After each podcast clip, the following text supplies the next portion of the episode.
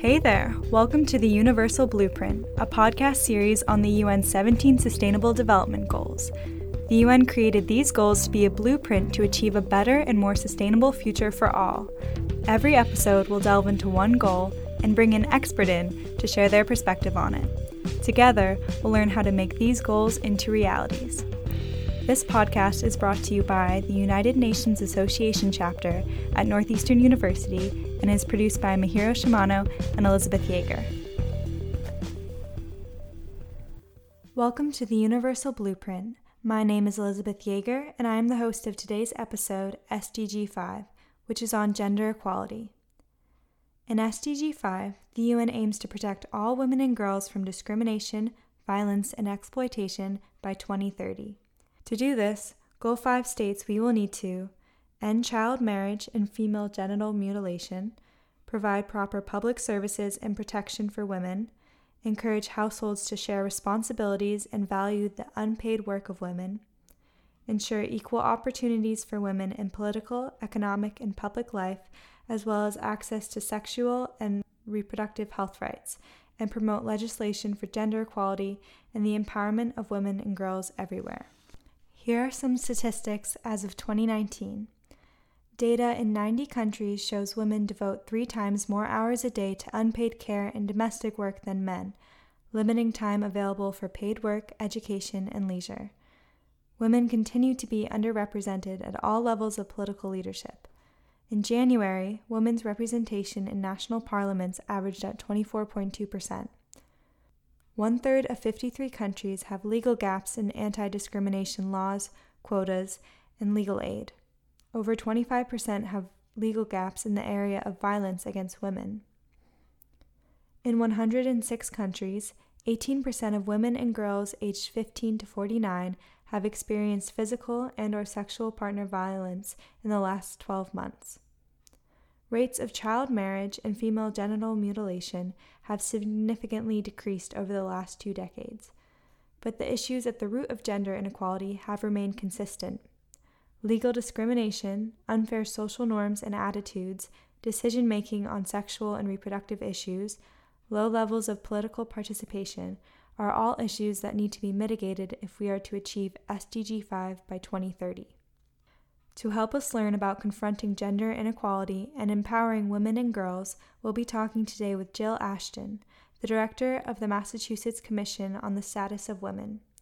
Jill graduated from the University of Massachusetts Boston's program for Women in Politics and Public Policy and has worked at the Commission for almost fifteen years. The Commission assesses the status of women in the Commonwealth of Massachusetts and makes recommendations regarding policy that would positively impact women's access to equality and opportunity. Jill is known as a leader and activist in the women's advancement community.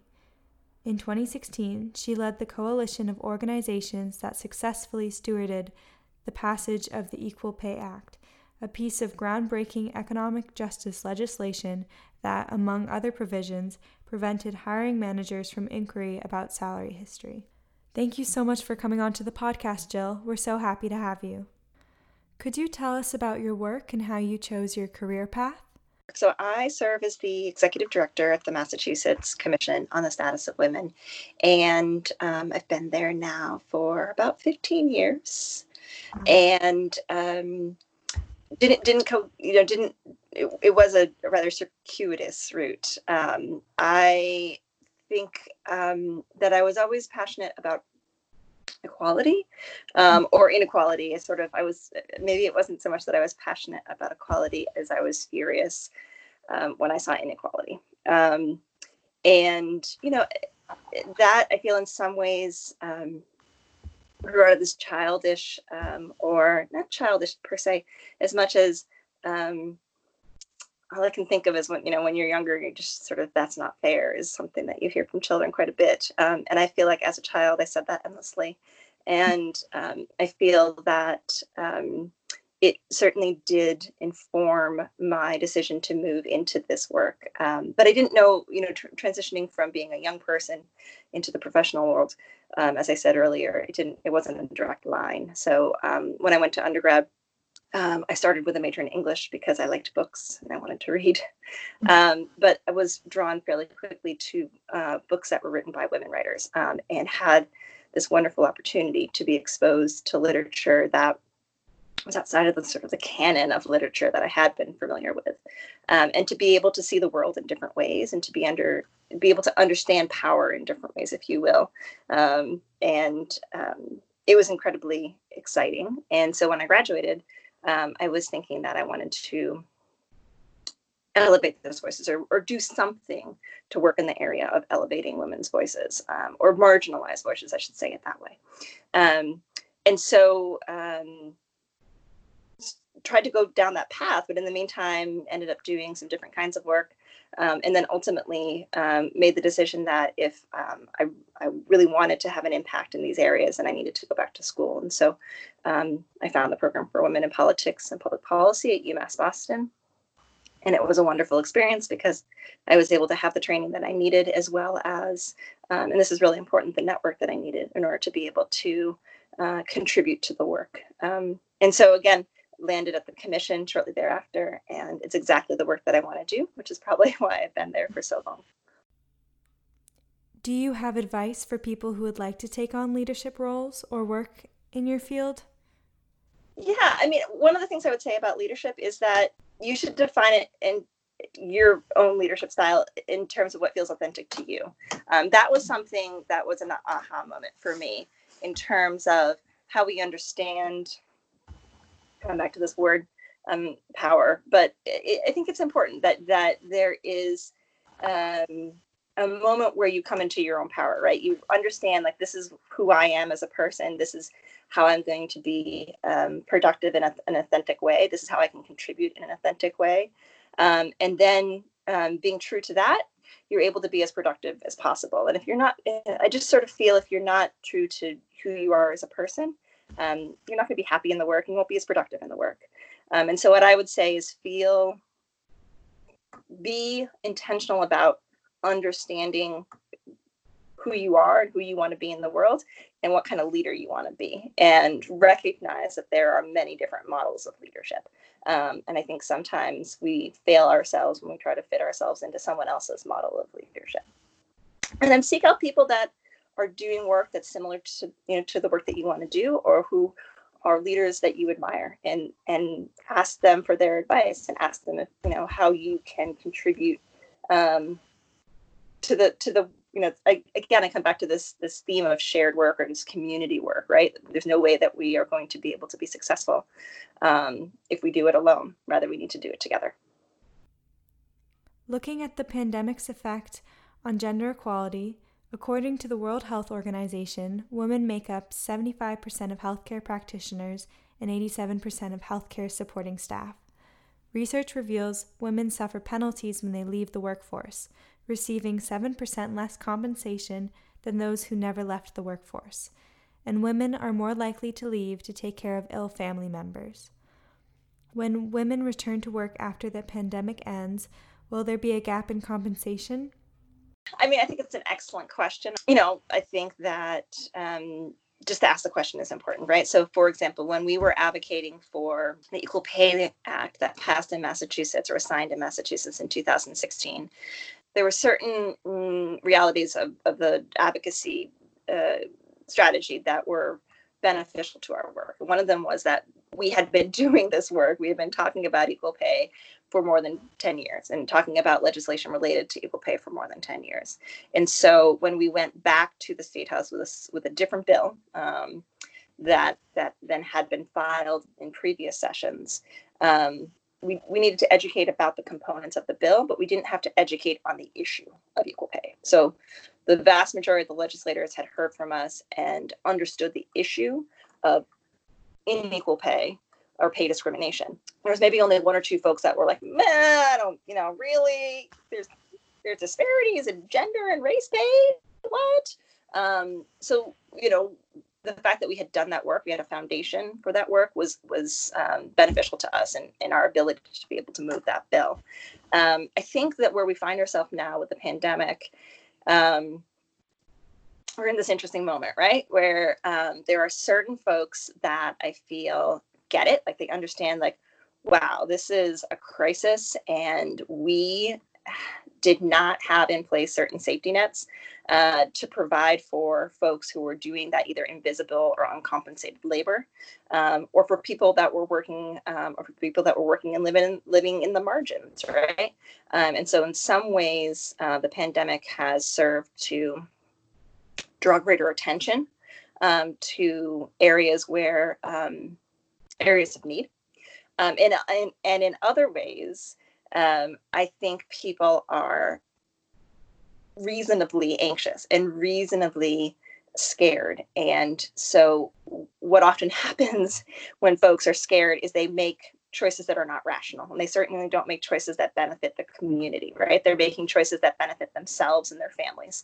Um, and so I see it going one of, you know, it could, it could really, you know, it could go one or two ways, uh, or it might go, you know, a combination of ways. Um, I'm not sure. I really hope um, that we're able to come out of this with a commitment to building a better uh, and more just society and communities. Um, but I also know on a daily basis, you know, we're hearing from folks that are in Um, that are in super challenging, super, you know what I mean, everything from issues around um, domestic violence, where home is not the safest place for them to be, to issues of, of true food insecurity, uh, to issues related to um, edu- educational disparities. Um, and also, you know, frankly, and, and from a, from, you know, a personal perspective, like, Um, working parents are not okay right now. Like they are trying to juggle caring for their children and caring for um, maybe elder members of their family and trying to care for their jobs or tend to the responsibilities of their jobs. Um, and again, that could go one of, you know, one of two ways. We could go back to work and we could have a better understanding that flexible schedules that meet the needs of working families are truly needed, or we could just be desperate to get back to the workplace um, and return, you know, this sort of return to normal, right? Um, when really normal wasn't serving our, all of our communities.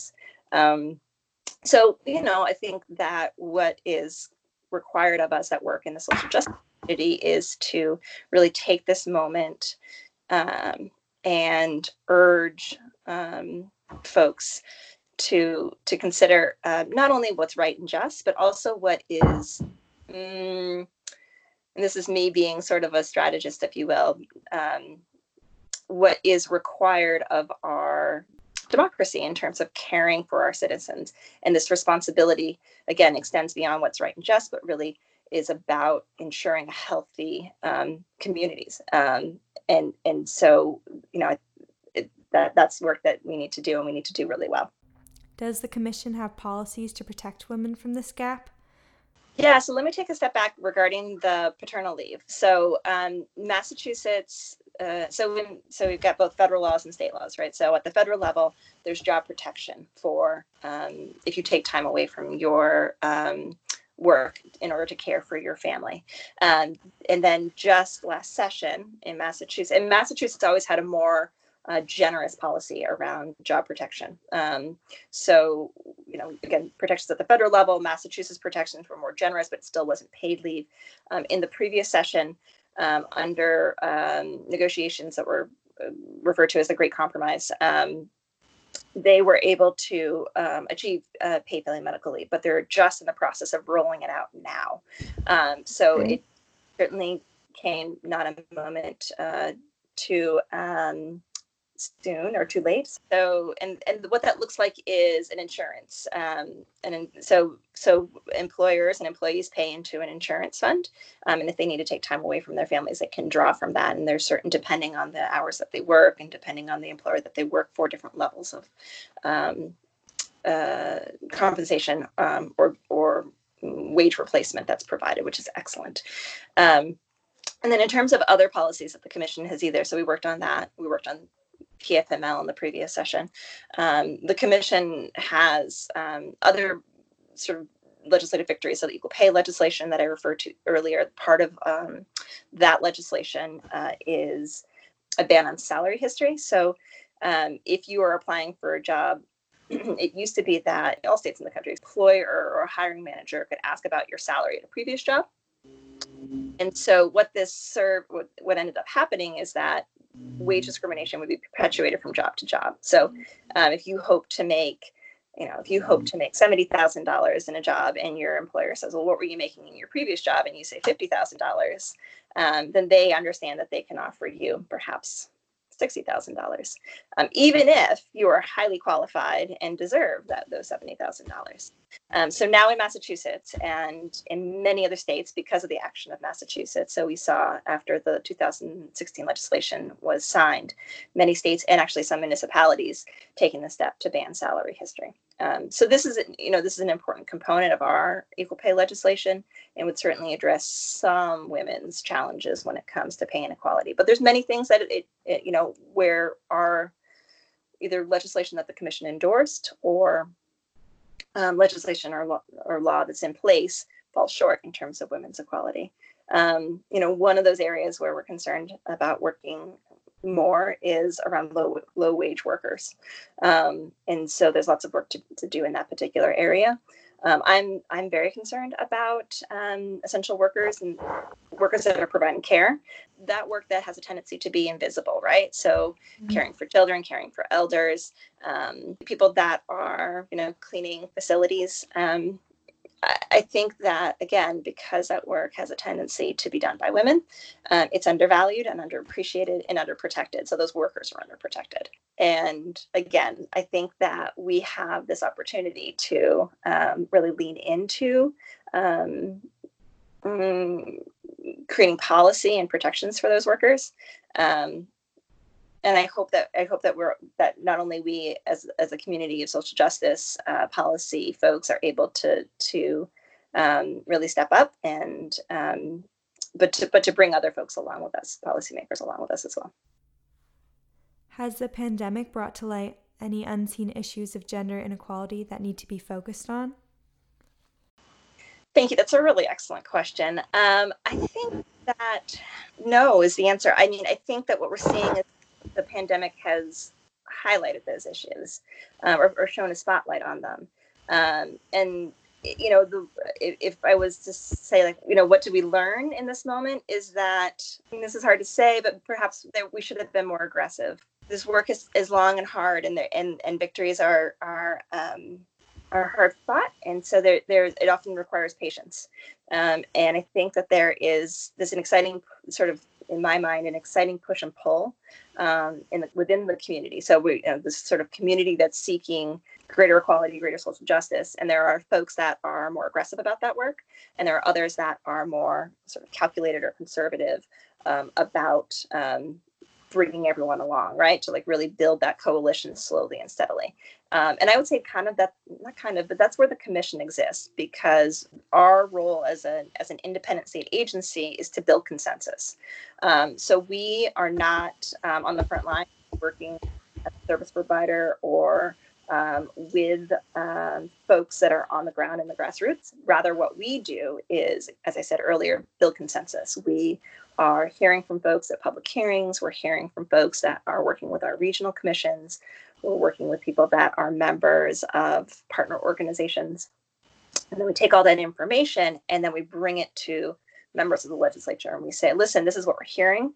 These are the people that we need to be connecting with. Um, and so because of that, because of the, that role that we play, um, we have a tendency, again, to be um, more mm, intentional, again, and I don't want to say conservative, but, but very careful about the work that we're doing. And so in the midst of a pandemic, that is a privilege that is limited, right? That like we recognize like, no, no, no, this needs to happen now. We can't wait. We have people that either, you know, they need uh, protection or they need food or they need healthcare and we cannot wait. Um, and so I think that that has been what I've learned in this moment. And it will be interesting to see as we transition to, um, you know, transition in, into the future and what, um, will be the choices that the commission will make in terms of areas where we can have a productive impact. The World Economic Forum states, experience shows that domestic, sexual, and gender-based violence increases during crises and disasters, bringing up the concern that domestic violence will spike during covid nineteen. Has the Commission made any plans or policy changes to help with this issue? Has information on this been assessed? Yeah, it's a really excellent question. Um, so the Commission has a long-time partnership with a number of organizations that do work around violence and sexual assault. Two of them that I'll shout out right now, um, BARC, uh, Boston Area Rape Crisis Center, and Jane Doe. Um, there's a number of others, um, really excellent organizations inside Massachusetts um, that are committed to serving women, um, either victims of uh, violence or survivors of violence. Um, so in the past, what the Commission has done is, again, sort of support of those organizations. Um, it would be inappropriate for us to be duplicating work, especially when they are so well positioned to do that work well. Um, however, as we went into um, the stay-at-home order, we were hearing from folks um, in our, you know, as we're gathering information, either with with um, public hearings or surveys, um, that this is an issue of concern um, to many people, and so. We were thinking about, we, the Commission considered ways that we might be able to um, support uh, the work more broadly. Um, one of those was the report that we did around uh, the impact of COVID on women and girls, which was released just recently. Um, we had a section on domestic violence. Um, and then also we're supportive of and participate in the work that's being done by um, the legislature and the administration. So the legislature has established a task force on this issue to respond to, again, the issue of domestic violence during Uh, COVID. And then there is um, the, the governor's um, council on domestic violence and sexual assault, which has uh, predated COVID, but certainly in this moment has pivoted and is looking at the needs of the, again, survivors and victims, or victims and survivors, excuse me. Um, and it's been part of um, the remarks that have been made by the governor and the lieutenant governor. Um, but there's always, again, there is always so much more work to be done in this area. Um, and we are looking forward to supporting, again, those task force and the council and those organizations that are doing the work in the communities. How does achieving S D G five affect our healthcare systems, economy, and post-pandemic world? Yeah, I mean, achieving S D G five is, you know, we're striving for a feminist society, right? Mm-hmm. Um, just recently, Hawaii uh, women, the Hawaii Commission on the Status of Women put out a, a report that was just really fantastic. Um, and I believe the title was A Feminist Response to COVID. Um, and it was exciting to think about um, policy. I mean, the way that I come to the policy, or the way that I talk about our work, is being under, able to understand policy with a gendered lens, right? So we're not, uh, we're very intentional about seeing women represented and centering women in uh, the creation of that policy, right? Um, I I don't think I would be so bold as to use the word feminist, even though I know that I'm acting from a place of of sort of, I mean, sort of my feminism is directing me in my work, if you will. Um, but it was very exciting to see Hawaii say, like, this is a feminist response to um, this crisis, and we need to um, use that in order to ensure that, again, that we move out of this crisis and that our communities are stronger after this crisis. Um, so I would urge you to take a peek at it. Um, I think, sounds interesting, yeah. Yeah, I think the same thing goes um, for what we're talking about in terms of uh, these um, S D G five policies, right? That um, these are policies that um, will ensure that women and girls can be fully participatory in their government and decisions about their communities and their and their and themselves and their bodies, right? Um, and that is an exciting and radical thing. Um, it also is kind of something that's so simple, right? Like those that should it should just sort of go. It should it just should exist at this point, right, in our history, but it doesn't. Um, and so.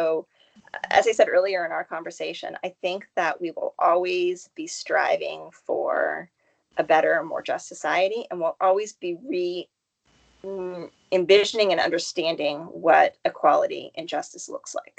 Um, and so the other thing that I said is I really enjoy working with the interns, because um, even in the course of five or ten years, Um, how I understand my work, how I talk about my work, the language that I use has shifted, because I'm able to work with people that that that bring a new perspective to the table, or something that I hadn't seen.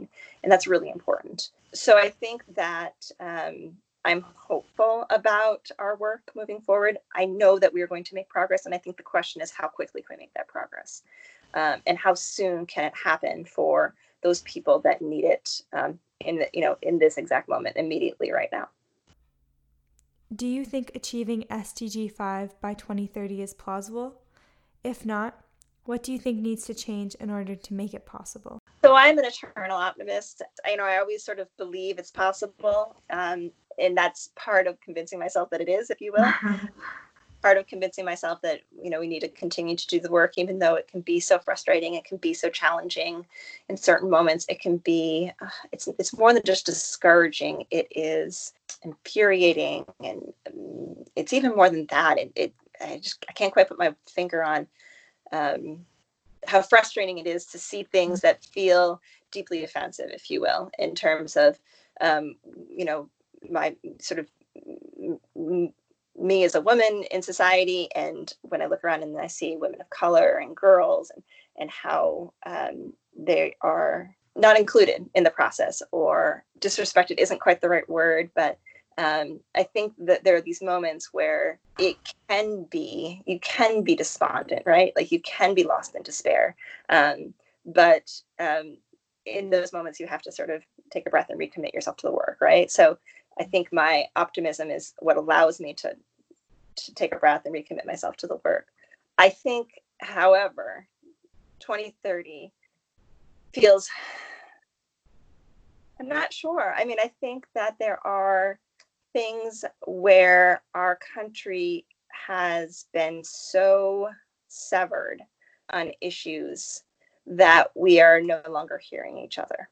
Um, and we're no longer seeing each other. And that is frightening to me. So this is the one question where I, I feel um, I'm not as optimistic as I usually am, and I'm not as optimistic mm-hmm. in, in terms of any of the other questions that I answered for you today. Um, and yet, um, I think um, there's no, I know there's no one that I know that is committed to these issues that would be deterred by that, right? So that we're going to continue to um, work towards that date in particular. Um, and uh, stay committed to our work. Um, I loved the quote that Diana Presley had used when she ran about how she was prepared to lose, but she was running to win, right? And that is often um, how I think about the work, that we have to be prepared to fail, and we have to be able to be prepared to pivot to a different strategy or a different tactic, but we're never going to give up. Yeah, we're never going to turn away from our obligation to the work. Do you have any advice for our listeners who are looking to work towards S D G five during this time and after the pandemic ends? Yeah, so I would say do the work that's exciting to you, right? Like there's so much work that's important. Then, so figure out the thing that you get really excited about and really fired up about, right? Um, because um, it's broad, right? There's like many different areas um, within um, social justice and women's equality. In, the, in this particular platform where you can have an impact. So first and foremost, do the thing that is um, exciting to you. Um, and that goes back to my comments about like, be authentic in terms of like what your hopes are for being a, an agent of change um, and, and work the way that feels comfortable and true to you. Um, I would also just urge people so strongly uh, to, to, again, not think about returning to normal, right? Not even think about returning to a new normal, right? Um, because there are certain things that have been broken and we're never going to return to um, the way that they were before. And there are certain things, frankly, that should have been broken um, that weren't working. Um, and I think what I would really love people to continue to talk about um, in their communities um, is um, where are there areas where we are eager to create a new and better system or a new and better society, um, one that serves um, all members. Um, and so um, that's what I would say, like, j- just don't talk about returning to normal or a new normal, talk about how we can build a better, more just society that serves all of its members um, and do the thing that feels true and right to you. Would you like to give a spotlight to any organizations or legislations you are involved in? Yeah, I mean, um, so certainly there are things that I'm very excited about at the commission. And as I mentioned, a few of them earlier, um, we're working currently on legislation that relates to women's maternal health. Um, we're interested in um, women in the workforce. Um, but then I also very much hope that we can return to issues around women's representation in government. I think that in order for a government to be able to meet the needs, I've said this before in, in the course of our conversation, but in order for government to be able to meet the needs of its citizens, it needs to be represented, it needs to be truly representative of its community. Um, And so I am looking forward to returning to that. Um, and there's a number of organizations that we partner with. Um, and I would hate to start s- sort of listing them because certainly I would leave um, leave them out. Um, but I will perhaps leave you with this last um, comment. I I'm so excited about the work that the commission is doing and working in this particular community and the people that I work with. I feel this think the same way. So if anyone who's listening is interested in connecting with either me or another member of the commission or, uh, you know, something uh, with an organization that is doing work that, again, that is of particular interest to them, I would be happy to put them in touch. Thank you so much for all the work that you do. And thank you for coming on to the podcast and talking about your specialty. It was great having you. Of course. Thank you for tuning in to today's episode on S D G five, Gender Equality, and a special thank you to Jill Ashton for informing us on the Commission's current agenda, inspiring our future leaders to be authentic and optimistic, and reminding us of the power that representation in the government holds. We hope you'll join us for our next episode, which will be out next month. See you next time.